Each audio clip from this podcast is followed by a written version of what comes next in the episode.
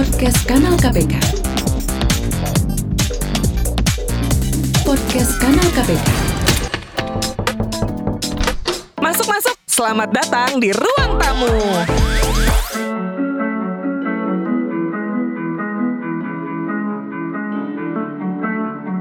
Halo kawan aksi, kita bertemu lagi di podcast kanal KPK dalam program Ruang Tamu. Kali ini bersama saya Budi Adiputro, bisa dipanggil Budi, bisa dipanggil Didit, asal jangan dipanggil KPK.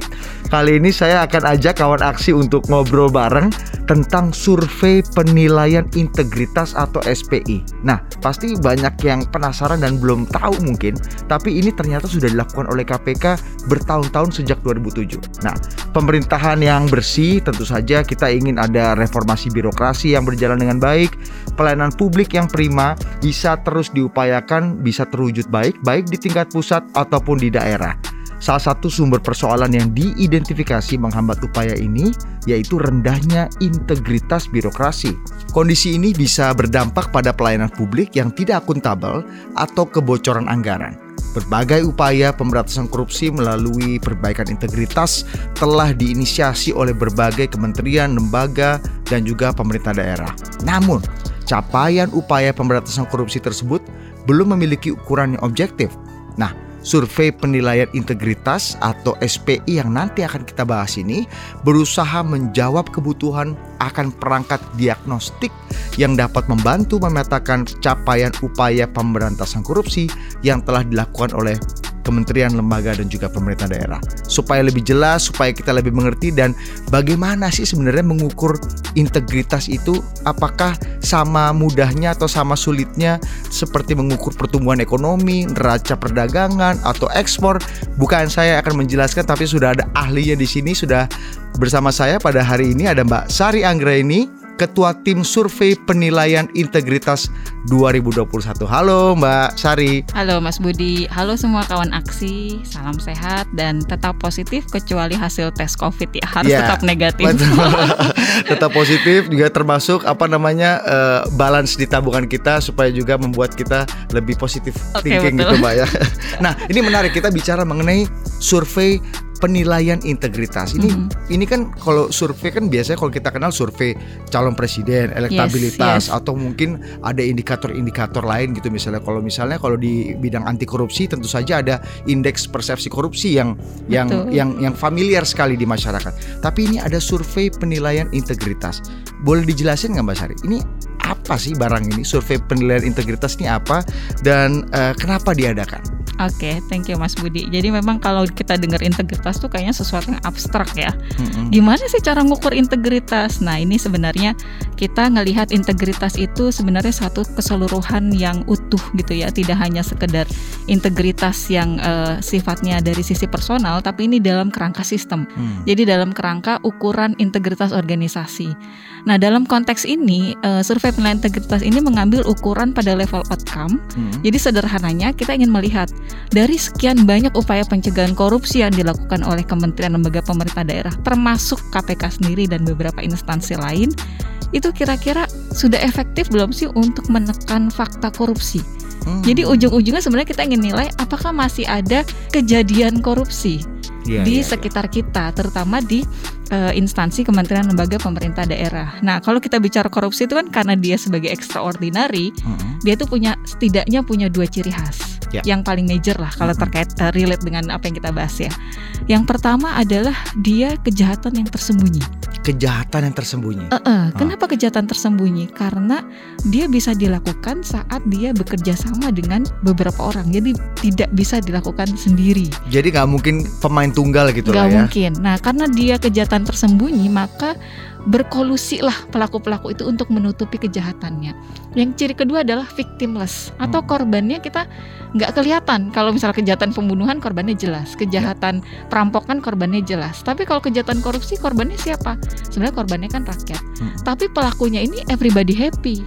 Jadi susah kan untuk Iya, ngelihat sebenarnya korupsi itu baru kelihatan pada saat udah ada kasus yang diungkap nih. Iya. Tapi bagaimana kemudian mencegahnya kalau kita nggak tahu satuan fakta korupsinya sebenarnya seberapa besar terjadinya. Oke. Nah, SPI sebenarnya untuk melihat apakah fakta-fakta korupsi itu masih terjadi walaupun tidak belum menjadi kasus yang eh, ditangani oleh para penegak hukum, Mm-mm. tapi satuannya seberapa besar sih multiplier efeknya seberapa banyak dan seberapa efektif upaya-upaya yang kita lakukan sebelumnya untuk mencegah fakta korupsi itu supaya nggak terjadi lagi karena ini konteksnya pencegahan korupsi ya. Oke, fakta-fakta korupsi apa Mbak yang kemudian eh, dilihat dan menjadi ukuran bahwa ini Yes. sukses atau enggak nih Iya. eh, pencegahan korupsi kita? Jadi sebenarnya kita tuh ada eh, beberapa dimensi yang kita ukur. Nah, Mhm. kalau fakta korupsi secara sederhananya kita tentu saja kita kaitkan dengan undang-undang tindak pidana korupsi ya yang Ya. ada di Indonesia. Contohnya apa? Contohnya seperti suap, gratifikasi, kemudian konflik of interest Mhm. dan beberapa fakta-fakta korupsi lain yang kita coba eh, sederhanakan di dalam kuesioner yang kita berikan kepada responden. Oke. Jadi mereka memang tantangannya itu eh, mereka supaya nggak takut ngisi gimana ya supaya mereka ngomong misalnya "Oh, masih ada nih fakta korupsi di instansi saya. Mm-mm. Tapi apakah mereka mau speak up melalui survei? Kan itu pasti ada ketakutan, Ya. kekhawatiran. Makanya Artinya kemudian membuka borok Betul. sendiri atau teman-temannya juga gitu kan? instansinya dia Betul, sendiri betul. gitu ya. Nah ini makanya kemudian kita pakai konsep yang namanya one is to many di dalam penghitungan indeks kita. Ya. Artinya satu orang yang ngomong aja itu udah bahaya sebenarnya, udah Oke. alert, udah red flag. Hmm. Oh bu ternyata ada korupsinya di sana. Ya. Dan walaupun itu belum ditangani oleh penegak hukum karena itu soal yang lain ya, Ya. harus ada bukti yang cukup dan lain sebagainya kalau ditangani penegak hukum. Tapi satu orang yang ngomong melalui survei kita aja bahwa masih ada korupsi, itu sesuatu yang mengindikasikan wah ini harus aware nih eh, pemerintah eh, daerah maupun kementerian lembaganya sendiri harus aware bahwa ini ada area yang rentan korupsi Oke. melalui SPI ini kita ambil dan kemudian kita berikan rekomendasi untuk menutupi area rentan itu supaya nggak terjadi korupsi istilahnya Oke. sederhananya seperti itu ya kayak Menarik, alat menarik. diagnostik lah istilahnya Iya gitu ya iya. Jadi kayak semacam ini ya tes ronsen, atau tes Ronsen, darah gitu ya. betul. Kita bisa tahu nih penyakitnya apa Penyakitnya sehingga apa. obat dan dosisnya bisa Pas. tepat. dan di mana penyakitnya gitu kan di Mhm. misalnya dari banyak unit kerja mana yang paling rentan sebenarnya Oke. itu juga kita cek Oke, menarik. Tapi kenapa namanya integritas, Mbak? Ini kan Nah. ini kan integritas ini kan satu hal yang berbeda juga Abstrak, dibanding ya. abstrak dan di dan seperti tadi Mbak Sari katakan ada quote unquote pengakuan-pengakuan ada whistleblower Yes, whistleblower yes. di level bawah yang mungkin bisa menjadi alat diagnostik kita untuk melihat oh berarti masih ada korupsi nih di instansi-instansi tertentu gitu. Apa bedanya sama integritas gitu? Yes, ini memang sebuah strategi komunikasi sih yang kita Oh, bangun. I Jadi kalau misalnya kita bilang ini survei eh, yang menilai fakta korupsi gitu ya, orang langsung, aduh, saya nggak mau jawab, ah takut gitu kan. Hmm. Nanti kalau saya jawab, eh, nanti saya dilacak nih sama instansi Iya, saya bahwa iya. saya yang speak up itu. Tapi kalau kita bilang survei penilaian integritas itu kita lebih haluskan bahasanya Mm-mm. sehingga orang willingness untuk ngisi oh ya untuk integritas instansi karena sebenarnya memang tujuannya adalah untuk menciptakan integritas instansi dari eh, konteks sistem ya bukan dari konteks personal atau individu Iya. Gitu bagaimana misalnya gini indeksnya semakin tinggi kan kita pakai angka 0 sampai 100 Ya. semakin 100 bukan berarti dia nggak ada korupsi Mm-mm. tapi kita internal kontrol sistemnya itu itu cukup siap jika ada potensi korupsi. Jadi semakin indeksnya bagus, maka kita lihat oh internal kontrol sistem di instansinya ini cukup siap nih kalau ada korupsi misalnya ada perlindungan terhadap pelapor yang melaporkan korupsi, kemudian tidak akan dimutasi atau rotasi gitu ya Iya, orang iya. yang melaporkan tuh dilindungi lah tidak Iya. akan. Nah, itu kayak gitu-gitu tuh kita kita merupakan sebenarnya outputnya ke arah integritas organisasi sebenarnya. Oke, jadi sebenarnya ini eh, yang yang pertama integritas itu tidak seabstrak yang Yes. dibayangkan. Ini merupakan bagian dari strategi komunikasi Yes. untuk melihat sebenarnya fakta-fakta dan potensi korupsi di Mm-mm. sebuah instansi. Yang pertanyaan saya, Mbak, ini kan berarti orang harus mengaku dan harus mengungkapkan sesuatu kan? Mhm. Bagaimana eh, KPK meyakinkan Yes. Eh, orang-orang yang disurvei responden-respondennya Mm-hmm. untuk menjelaskan dan membe- membeberkan data-data dan fakta-fakta yang sebenarnya. Itu yang pertama. Yang kedua, Mhm. siapa saja yang menjadi responden? Berapa kementerian lembaga dan pemerintah Mhm. daerah yang terlibat dalam survei ini? Oke. Gimana Mbak? Pertanyaan pertama, jadi eh, bagaimana kemudian meyakinkan orang buat ngisi gitu ya? nah ini memang perjalanan panjang ya. Eh, Kita em, hari ini survei penilaian integritas 2021 itu tidak terbangun secara eh, ajaib gitu ya, Mm-mm. tidak dalam semalam. Mm-mm. Jadi kita sebenarnya membangun sejak 2007 dan kita belajar banget ke RCRC Korea, lembaga anti korupsinya Korea Selatan. Di sana mereka punya namanya pengukuran integrity assessment dan itu sudah mendapatkan penghargaan dari UN ya PBB bahwa itu merupakan pengukuran yang cukup baik. Kenapa? Karena mereka menggunakan multi stakeholder dan multi method istilahnya. Nah, kenapa multi stakeholder? Karena yang kita nilai itu nggak hanya dari internal pegawai Mm-mm. atau nggak hanya dari pengguna layanan, tapi juga ada kalangan ahli. Jadi Hmm. eh, bisa dari akademisi atau stakeholder yang memiliki eh, kompetensi, pengetahuan atau informasi yang memadai lah tentang misalnya, instansi. misalnya, Misalnya kalangan expert itu ombudsman. oke. Ombudsman ini kan dia punya tusi untuk eh, layanan publik, Hmm. mereview layanan publik. Mm-mm. Jadi kan tahu tuh kira-kira ada administrasi apa enggak, ada kecurangan apa enggak, proses layanan publiknya kepada masyarakat berjalan dengan baik atau tidak. Oke. Nah, kita minta juga di dalam proses review itu apakah juga kelihatan ada potensi-potensi korupsi. Itu kita minta masukan juga dari kuesionernya kita bangun juga untuk ombudsman. Begitupun BPK, BPKP yang melakukan audit Oh. terhadap lembaga tersebut tuh kita juga jadikan responden. Jadi Iya, iya, iya. kalangan ahli, nah kalangan untuk ahli menilai sebuah lembaga atau Satu instansi lembaga. tertentu. Yes. Oh, I Jadi see. multi stakeholder tuh maksudnya itu indeksnya Iya, iya, terbangun dari pendapat internal pegawai. Kenapa pegawai juga kita ambil? Karena pegawai paling tahu proses di dalam. Oke. Bagaimana sih proses pencegahan korupsi yang dilakukan? Fakta-fakta korupsi mereka pegawai paling tahu ya. Apakah ada temen yang nerima gratifikasi atau Iya, enggak? iya. Itu paling penting.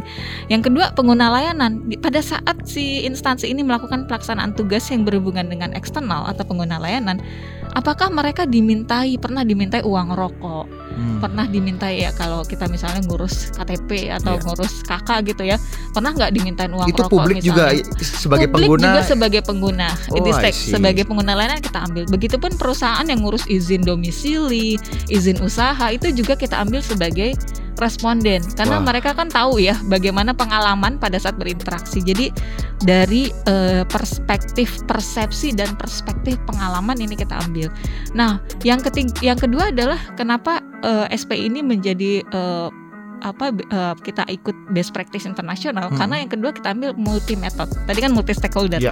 sekarang multi method nih kenapa karena nggak hanya dari survei Hmm. kita juga ambil indeks SP ini kebangun juga dari fakta-fakta objektif yang relevan dengan pencegahan korupsi dan Oke. tindak pidana korupsi contohnya apa contohnya kalau yang terkait dengan tindak pidana korupsi kita indeksnya itu akan terkoreksi Hmm. namanya faktor koreksi ya data-data ini dari data ketidakpatuhan LHKPN laporan LHKPN berapa banyak pejabat yang nggak patuh Iya. nah ini mengindikasikan Banyak kan mbak? Banyak nggak mbak? Sekarang sekarang sih udah semakin baik ya semakin baik ya. Uh, uh, tapi ya uh, tetap ada beberapa lembaga contohnya kita masih punya banyak PR di uh, legislatif gitu Mhm, ya yang mhm. memang uh, kepatuhannya mungkin tidak setinggi yang eksekutif gitu. Ya. Nah, ini memang uh, tantangan dan kita Oke. terus benahin.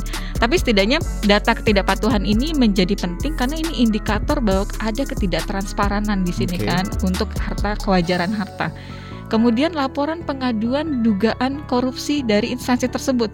Misalnya suatu instansi ternyata dari surveinya hasilnya bagus nih, Hmm. tapi ternyata dugaan eh, pengaduan masyarakat terhadap dugaan korupsinya masih tinggi. Oke. Indeksnya akan terkoreksi. Nah, Oh, jadi ini indeksnya kita betul-betul hitung supaya tidak apa ya, tidak eh, jauh dari kenyataan gitu Oke, ya. jadi ini Jadi- ini proses check and balance Yes, yang dilakukan Triangulasi istilahnya. betul triangulasi terus menerus ya mbak dari multi stakeholder untuk bisa sama-sama Mhm. mengkoreksi dan eh, memantau apakah hasilnya sesuai dengan fakta apa enggak. Nah saya mau tanya pengalaman Mbak Sari ya dalam melakukan eh, survei eh, sejak tahun 2007 tentu Mbak Sari nggak ada nggak nggak dari tahun 2007 kali bikin surveinya atau ikut survei dari tahun 2007. Dari 2011 saya di tahun ke-11 saya di KPK. Jadi udah udah ngelotok lah sama SPI ini. lumayan lah ya. Saya mau tahu Mbak kan kan Mbak Sari menarik banget. Saya saya kembali ke multi stakeholder tadi ya Yes, yang mm. yang yang menjawab dan memberikan eh, apa namanya Menjadi penilaian responden. menjadi responden. Eh, ada nggak eh, sering nggak Mbak atau kerap kali nggak ditemukan ketidaksinkronan antara Hmm. pengakuan dari pegawai eh, kemudian eh, apa namanya fakta dari oh, lembaga penilai seperti ombudsman dan lain-lain gitu. Dan juga masyarakat sebagai penikmat pelayanan publik dari instansi itu. Sering nggak? Di mana uh, sering Iya. sering nggak nyambung nggak? Uh, atau kebanyakan linear aja sama, aja Sama berarti gitu ya. jujur berarti kejujurannya sahih lah gitu Mhm. dari para responden ini gimana mas Iya, jadi kita pada saat analisis data itu sering menemukan ada gap memang. Jadi instansi-instansi eh, terutama itu internal pegawainya nilainya bagus banget. Indeksnya tinggi banget gitu ya. Tapi ada jadi kita sempat bikin kuadran, empat kuadran yang nilai internalnya tinggi, eksternalnya tinggi. Berarti klop. Klop. Ya kan? Oke. Jadi eh, apa yang dinilai pegawai sama dinilai oleh eksternal itu nyambung lah. Sama gitu ya, sama-sama menilai bagus. Heeh. Tapi ada juga instansi-instansi yang internalnya bagus, eksternalnya drop nih nilainya. Berarti Wah, berarti sinkron. ini, eh, eh, Nah. nah ini tapi itu tadi kita harus eh, apa eh, validasi lagi. Ya. Ini kenapa nih? Apa memang benar-benar masyarakat ternyata pada saat melakukan pelayanan itu eh, mendapatkan eh, dimintain eh, suap atau gratifikasi gitu ya? Atau memang seperti apa? Karena ada juga ini harus lihat dari beberapa sisi. Pertama, masyarakat urban dan rural ini beda. Orang-orang di perkotaan kayak DKI gitu ya, itu ekspektasi terhadap pemerintahnya tinggi banget. Hmm. Jadi nilai 70 untuk DKI itu misalnya beda dengan nilai 70 untuk di daerah Indonesia Timur misalnya Oke. yang memang infrastrukturnya terbatas. Dengan seadanya pun mereka udah nilai bagus. Yang penting misalnya ramah gitu kan. Hmm. Tapi di DKI nggak cukup dengan ramah. Infrastruktur teknologinya juga harus bagus. Jadi Ya. ekspektasi masyarakatnya juga tinggi. Ya, ya. Nah ini kita lihat juga analisisnya ke situ. Analisis yang kedua adalah apakah ada pengarahan pada saat survei berlangsung. Ya. Jangan-jangan nih diarahkan pegawainya nggak boleh ya jawab yang jelek, harus jawab yang bagus. Padahal kan kita pengen fakta sebenarnya ya. betul, betul. Kalau bagus ya jawab bagus, kalau jelek ya jawab ada yang diperbaiki ya Ah. harus diperbaiki supaya diagnosanya tepat Ya. kan. Nah gimana ini tuh? Mengantisipasi itu juga gimana? jadi faktor eh, pengarahan itu kita jadikan faktor koreksi juga. Oh, I see. Nah, jadi kalau misalnya ada pertanyaan di dalam surveinya, apakah Anda eh, apa diarahkan untuk menjawab yang baik-baik saja Hmm. eh, dari survei ini? Mm-mm. Pada saat iya, itu langsung drop indeksnya. Jadi kita Hmm. koreksi atau informasi dari teman-teman enumerator di lapangan yang konsultan yang bantu kita. Ya. Informasi dari narasumber, aduh saya nggak boleh nih jawab yang jelek, saya harusnya jawab yang baik-baik aja karena Oke. tadi ada pengarahan. Itu juga kita jadikan catatan buat indeksnya terkoreksi. Jadi Mm-mm. indeksnya sedapat mungkin itu sesuai dengan fakta sebenarnya. Nah itu gap-gap itu juga udah coba kita analisis sih. Iya iya. Gimana mbak caranya membuat Mhm. fakta dan informasi yang didapat itu betul-betul sahih dan betul-betul fakta yang sebenarnya. Seperti tadi menghindari pengarahan, Mhm. menghindari apa namanya eh, manipulasi-manipulasi tertentu ya di lapangan kan Ya. pengennya semuanya nilainya bagus dong tentunya mbak ya. Betul. Gimana mbak Sari? Iya, jadi kita kerjasama dengan banyak akademisi sebenarnya dan Hmm. banyak praktisi yang terkait, Eh, terutama eh, rekan-rekan akademisi kita dari psikometri ya. Hmm. Nah, proksi-proksi kuesioner termasuk kalimat yang kita pilih pada kuesioner, proksi yang kita ambil itu semua basisnya direview oleh pakar. Jadi kita melakukan eh, FGD beberapa kali dengan pakar dan itu reguler setiap tahunnya ya. Kalau ada perubahan, eh, ini kira-kira kalimatnya pas nggak memancing orang untuk eh, menjawab menjawab yang eh, fake nggak gitu ya, menjawab yang palsu nggak? Jadi nggak sembarang nanya normatif. sebenarnya Nggak ya. sembarang nanya. Jadi Iya, setiap iya, iya, kalimat, setiap kata, bahkan itu kita konsultasikan ke pakar psikometri. Jadi misalnya gini, oh ini jangan yang ini, ini cenderung normatif. Orang akan jawab, oh nggak ada.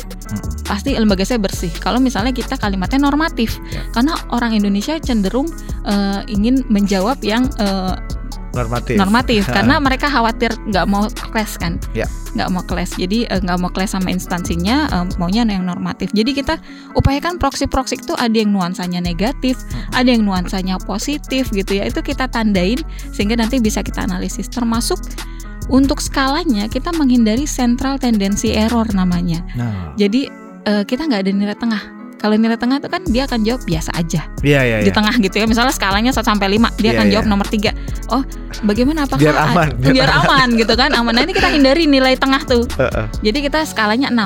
Hmm. Nah, itu beberapa upaya-upaya itu termasuk yang multi stakeholder sama multi method itu kita upayakan supaya eh, sesuai dengan fakta Oke. sebenarnya. Nah, tapi kita juga paham survei ini uh, tidak akan mampu juga 100% melihat kondisi sebenarnya. Ya. Tapi setidaknya sebagai alat diagnosa kita upayakan ini sedekat mungkin dengan fakta sebenarnya. Oke, apa yang sudah dihasilkan selama Mhm. ini yang kemudian bisa membantu instansi terkait atau kementerian lembaga termasuk KPK Ya. untuk bisa mencegah korupsi dan menekan angka korupsi dan penyelewengan di instansi terkait? Mhm. Boleh dikasih tahu nggak apa Ya. kisah suksesnya Kisah lah dari suksesnya ya. eh, SPI Jadi, ini? Eh, mungkin satu satu dulu ya untuk kesempatan kali ini. Nanti kesempatan lain Iya kita iya iya, tambah, karena banyak tambah lagi. kisah suksesnya ya. Nggak cukup satu episode. Jadi eh, contohnya Kementerian Keuangan. Nah, Mm-mm. Kementerian Keuangan ini partner kita lah, mitra strategis kita dari tahun 2016. Mereka itu sudah tertarik dengan metode eh, survei penilaian integritas yang kita bangun. Jadi kita memang sejak lama kerjasama dengan eh, Kementerian Keuangan. Mereka desain juga di sana. Jadi mereka penilaian mandiri bahkan indeksnya itu tidak hanya menggambarkan Kementerian Keuangan, tapi udah menggambarkan eselon satunya. Jadi mereka udah buat indeks eh, indeks Ditjen eh, Pajak, indeks SPI untuk Ditjen eh, Perbendaharaan Ya. itu mereka udah punya bahkan sampai indeksnya. Nah itu syaratnya memang respondennya harus banyak dan mereka kembangkan itu. Ya. Respondennya mereka perluas, mereka perbanyak. Nah eh, kisah suksesnya kalau di Kementerian Keuangan eh, misalnya contohnya gini. Ada pelaksanaan tugas yang kemudian harus di dalam tanda kutip direkayasa karena eh, beberapa lokasi instansi Kementerian Keuangan itu terletak di eh, daerah eh, pinggiran gitu ya, Eh, maksudnya eh, daerah rural. Ya. Jadi misalnya di kabupaten apa yang jarak tempuhnya tuh jauh. Nah sehingga eh, kalau dari rekan-rekan inspektorat bilang akhirnya eh, instansi kepala pimpinan instansi di eh, unit kerja yang eh, di kabupaten tersebut harus menyiasati supaya teman-teman yang pengelaju ini yang mereka harus ketemu keluarga Sabtu Minggu Ya. kembali lagi ke Senin disiasati dengan pembuatan surat tugas supaya hari itu nggak kepotong. Iya. Nah itu kan sebenarnya eh, contoh adalah case-case kecil ya yang merupakan fraud sebenarnya bahwa mereka sebenarnya tidak melaksanakan tugas gitu. Tapi karena mereka datang terlambat eh, karena harus ke daerah yang jauh. Iya. Jadi ini sebenarnya saya kasih contoh yang sederhana ya, Benar, tidak yang benar. kompleks eh, Iya, korupsi. Tapi ini ada potensi penyelewengan eh, di sini gitu Iya. kan. Dalam bentuk pembuatan surat tugas yang sebenarnya tidak bertugas. Mm-mm. Akhirnya hasil dari SPI ini kemudian dijadikan dasar untuk pembuatan cuti setengah hari. Jadi di Kementerian Oh, Keuangan sekarang dibolehkan cuti setengah hari ada kebijakan Ada baru kebijakan untuk baru. mengakomodasi persoalan supaya nggak ini ada gitu ya. penyelewengan Betul, betul, gitu betul, kan. betul. Jadi memang real faktanya memang Iya, iya, iya. teman-teman itu kesulitan kan buat eh, apa namanya proses moda transportasinya Betul. kan terbatas ya. Ini jangan bayangkan. Jakarta, Mbak Jangan ya. bayangkan Jakarta. Kita bayangkan kabupaten yang di ujung yang misalnya harus dengan perahu gitu ya, atau iya, dengan iya. apa. Nah, ini jadi kebijakan cuti setengah hari dan itu akhirnya semuanya biasa. jadi seneng kan. Maksudnya kita in- pimpinan instansinya tidak perlu membuat surat tugas eh, Betul, dalam tanda kutip palsu Hmm. gitu kan. Kemudian eh, yang pegawainya juga tenang karena ada hak yang bisa dia manfaatkan tapi tidak sehari tapi setengah hari pun bisa. Nah, itu salah satu contoh. Nah, contoh lain adalah nah jadi dua ya contohnya. Iya. Misalnya pemerintah daerah ya. Kalau tadi kan ah, ah, pemerintah- pusat ini pemerintah eh, daerah. pemerintah daerah nih. Pemerintah daerah misalnya ada eh, pernah ditemukan eh, ini saya mungkin samarkan pemerintah daerahnya. Iya. Pemerintah daerah A misalnya. Di- ada eh, responden yang bilang bahwa memang ada fakta korupsi di eh, unit kerjanya. Jadi ada pungli istilahnya lah. Yang dia jawab ada pungli. Nah, kemudian ini dijadikan konsentrasi serius oleh pemerintah daerahnya. Jadi komitmen kepala daerahnya tinggi waktu itu dan memang betul-betul di follow up, langsung dicari tahu dan memang betul ada oknum-oknum yang melakukan pungli di sana. Ah. Sehingga eh, hasil SP ini juga dia dijadikan salah satu diagnosa awal ya Ya. untuk menelusuri kejadian yang sebenarnya ternyata benar dan kemudian ada upaya-upaya untuk mencegah supaya tidak terjadi lagi korupsi di unit kerja tersebut. Artinya Hmm. bahwa masyarakat menilai atau masyarakat bisa bisa bisa melihat sebenarnya Hmm. bahwa survei yang dilakukan dengan ini effortnya kan luar biasa, Mbak. Mhm. Ada banyak sekali kementerian lembaga nanti Mbak Sari boleh diceritakan Hmm. berapa yang terlibat, berapa respondennya dan juga pasti mem- eh, memerlukan biaya yang juga cukup besar Betul, karena ini karena ini betul. detail sekali dan kalau melihat prosesnya tadi wah ini paten banget melibatkan banyak sekali stakeholder dan metode gitu ya. Kita jadi senang gitu sebagai pembayar pajak merasa bahwa oh ini bisa digunakan untuk mencegah dan juga menekan angka korupsi di di eh, mana-mana di Iya. terutama di pelayanan publik gitu Mbak ya. Nah, ini yang eh, terakhir Mbak sebelum kita habis ini kan dari tahun 2007 sudah berlangsung sekarang sudah 2021 udah Hmm. umurnya udah cukup eh, udah lumayan remaja lah ya Eh, survei penilaian integritas ini Eh, evolusinya perkembangannya seperti apa Mbak? Apa yang membedakan 2007 sampai akhirnya nanti 2001 ini? Per- perkembangan apa aja yang terjadi di SPI Ya, ini? Sebelum jawab evolusi mungkin jawab yang itu dulu ya pesertanya Oh iya, itu ya. Peserta, saya sampai lupa ya nanya malah. Eh, pesertanya itu sekarang memang masif banget karena ini udah masuk sifatnya mandatori karena udah masuk di dalam RPJMN 2020-2024 menjadi salah satu ukuran dari keberhasilan strategi nasional eh, pemberantasan korupsi secara glo- apa nasional ya Ya. eh, seluruh Indonesia. Nah, kemudian juga ini udah dijadikan ukuran oleh Kemenpan RB dalam menilai reformasi birokrasi. Oh. Jadi salah satu ukuran reformasi di birokrasi kan pemerintah yang bersih dan bebas KKN. Mm-mm. Jadi tidak ada korupsi. Nah ukurannya diambil dari mana? Dari SPI. Nanti hubungannya dengan apa? Dengan tunjangan kinerja sebenarnya. Hmm, Jadi ya, ya, ya. ujungnya ke sana. Jadi ada insentif dan ada insentif. lagi Jadi ya gitu reward ya. and punishmentnya ada Iya, nih iya, iya. berlaku nih. Nah jadi ini diikuti oleh 639 instansi Hmm. di seluruh Indonesia. Jadi pemerintah daerah itu seluruhnya 542 dari ujung Indonesia timur sampai ujung Indonesia barat semua menjadi peserta. Kemudian juga pemerintah pusat ada kurang lebih 97 eh, kementerian lembaga. Jadi 639 instansi. Respondennya berapa? Targetnya sekitar 200 ribu responden yang akan menjadi ini termasuk di dalam ekspor tadi selain ombudsman eh, BPK BPKP juga ada NGO Oke. jadi kalangan LSM ya karena mereka juga paling kritis dan eh, banyak yang juga memantau bagaimana anti korupsi perjalanan anti korupsi dari instansi Jadi satu masing-masing. instansi, satu lembaga itu dikeroyok banyak dikeroyok banyak banyak ya, penilai. penilai ya. Heeh. Iya, iya. Kemudian juga jurnalis ikutan juga. Hmm. Jadi ada kriteria jurnalis juga baik iya. jurnalis lokal maupun kalau yang KL nasional gitu ya.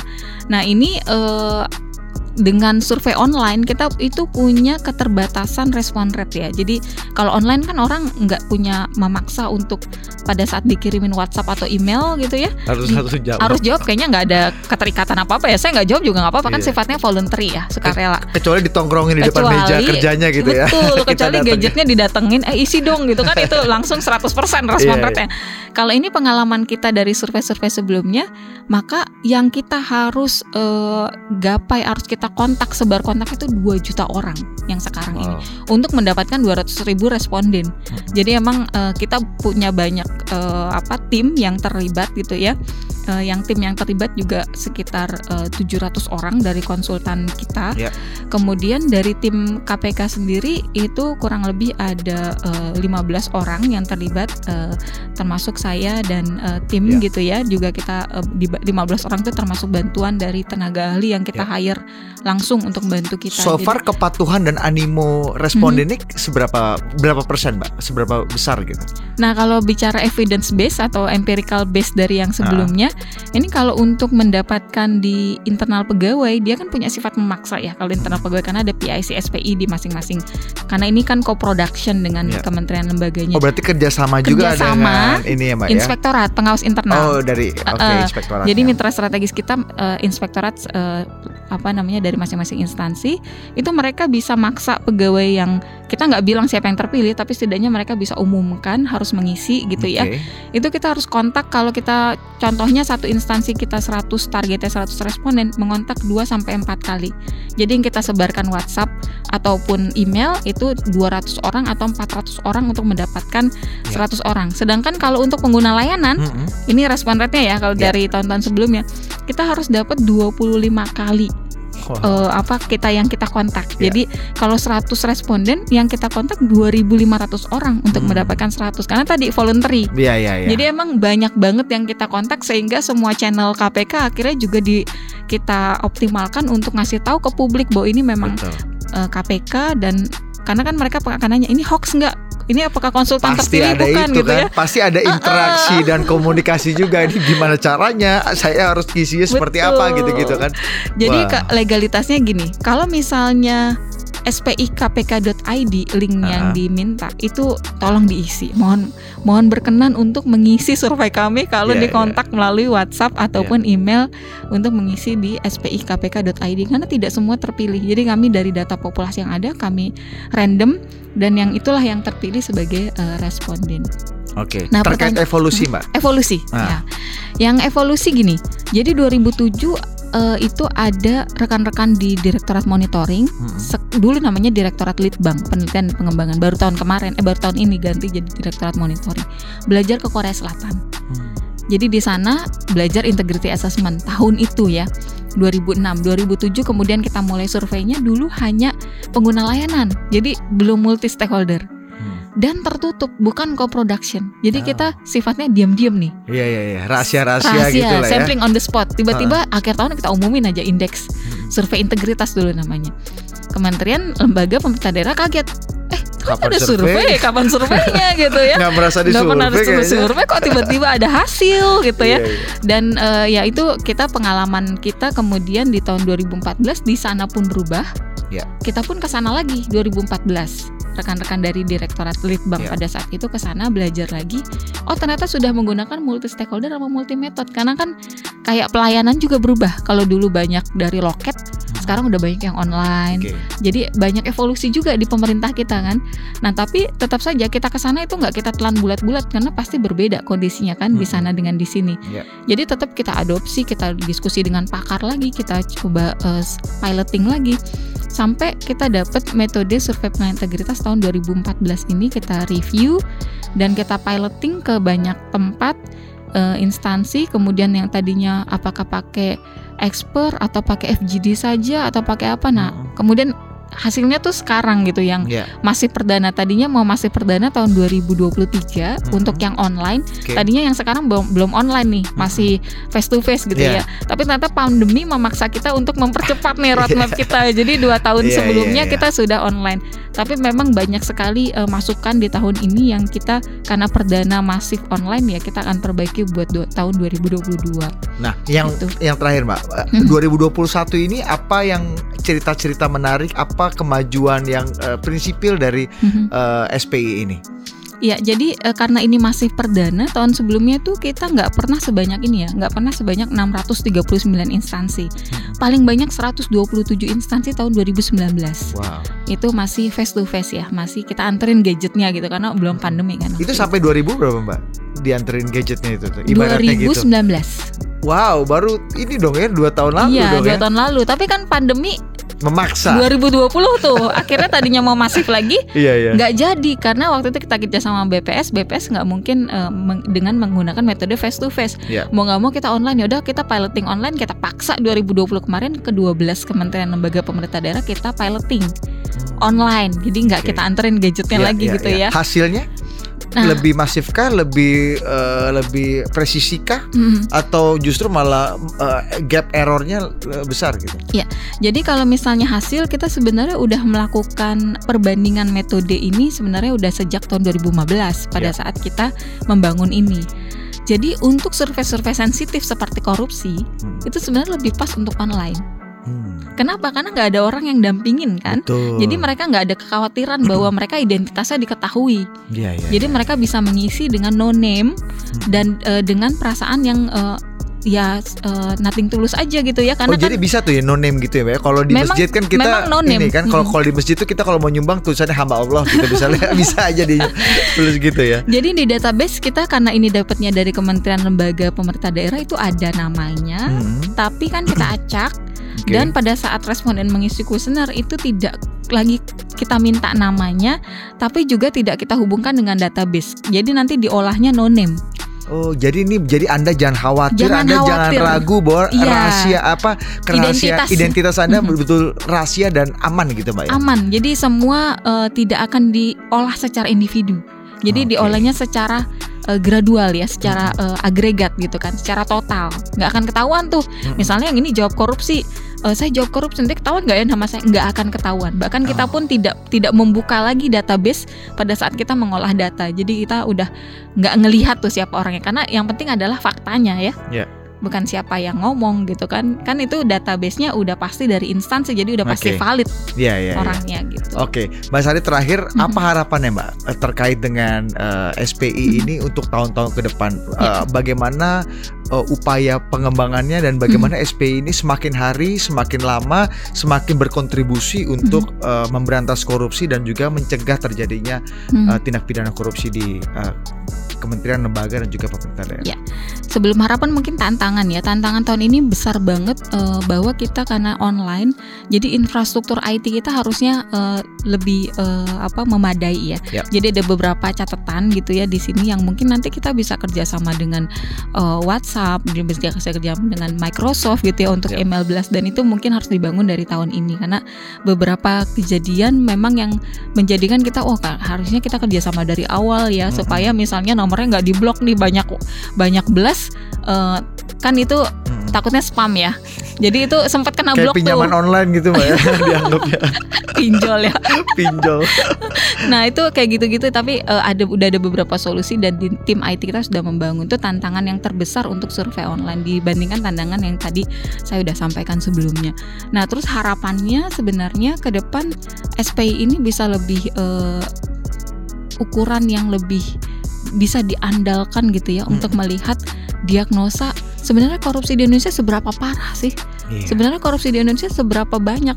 Kan sering nih ya kita dengar nih beberapa pejabat atau beberapa masyarakat bilang, ya dia lagi sial aja tuh ketangkep korupsi gitu ya, ketangkep penegak hukum. Dan kita nggak pernah tahu satuan korupsinya tuh seberapa besar di Indonesia Betul. sebenarnya. Hmm. Eh, gunung esnya seberapa besar gitu kan? Iya. Nah itu kita berharapnya SP ini bisa menjawab hal itu sehingga apa? Sehingga kita bisa menyusun rekomendasi yang lebih pas untuk pencegahan korupsi di masa datang. Jadi eh, orang tidak melakukan korupsi bukan karena kesadaran dirinya sendiri, tapi memang ada sistem yang dibangun oleh negara ini Ya. untuk mencegah orang supaya nggak korupsi sistem yang lebih pas. Dan itu Ya. kita sampai sekarang masih berusaha untuk mencari yang lebih pas. Makanya kita harapkan jawablah kalau misalnya bapak ibu rekan aksi eh, mendapatkan kawan aksi nih Kawan aksi, kawan kawan aksi aksi. sorry Ah. kawan, kawan aksi mendapatkan WhatsApp blast atau email blast mohon diisi dengan seobjektif mungkin Oke. jangan ragu mengisi karena identitasnya pasti akan kami jamin gitu Hmm. ya tidak diolah secara manual isi dengan sangat objektif karena data yang objektif akan membantu kami dalam melahirkan rekomendasi yang tepat untuk menjadikan Indonesia lebih baik untuk menjadikan instansi Bapak Ibu lebih baik gitu ya. Termasuk instansi yang kita eh, lakukan layanan ya kita eh, sebagai pengguna layanan itu yang kami harapkan seperti itu jadi data yang bersih akan menghasilkan data yang bagus akan menghasilkan rekomendasi yang bagus kalau data yang kurang bagus Ya. istilahnya kalau dalam survei itu yang ada gium yang sering dipakai adalah garbage in garbage out Ya. jadi jangan sampai deh karena ini penting banget buat negara kita gitu Betul. nah Oke. mungkin itu Terima Mas kasih Budi. sekali lagi eh, Mbak Sari Anggra ini Ketua Tim Survei Penilaian Integritas 2021 Mudah-mudahan eh, gunung esnya tadi kan ini gunung es pemberantasan korupsi ini kita masih tertutup banyak es kan betul dan SPI yang eh, akan Anda isi, akan Anda eh, kontribusikan ini mudah-mudahan bisa melunturkan es sehingga gunung korupsinya kita kelihatan kelihatan sehingga kita bisa tahu bagaimana cara menurunkan, mencegah dan juga memberantas korupsi ke depan. Dan kontribusi Anda semua para responden ya yang Mhm. nanti dikirimin eh, WhatsApp blast, WhatsApp blast oleh email blast. KPK. Jadi harap diisi karena paling nggak kalau kita nggak bisa berkontribusi macam-macam gitu Mbak ya, mengisi eh, data dengan baik dan eh, benar itu sudah merupakan kontribusi kita untuk mencegah dan juga memberantas korupsi ke depan. ya betul sekali Terima kasih Mbak Sari sekali lagi. Demikian podcast kanal KPK di program Ruang Tamu kali ini. Saya Budi Adiputro. Sampai berjumpa di podcast kanal KPK berikutnya. Salam anti korupsi.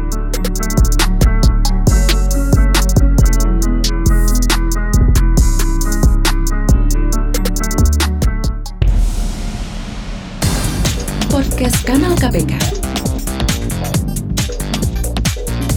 Podcast Kanal KPK.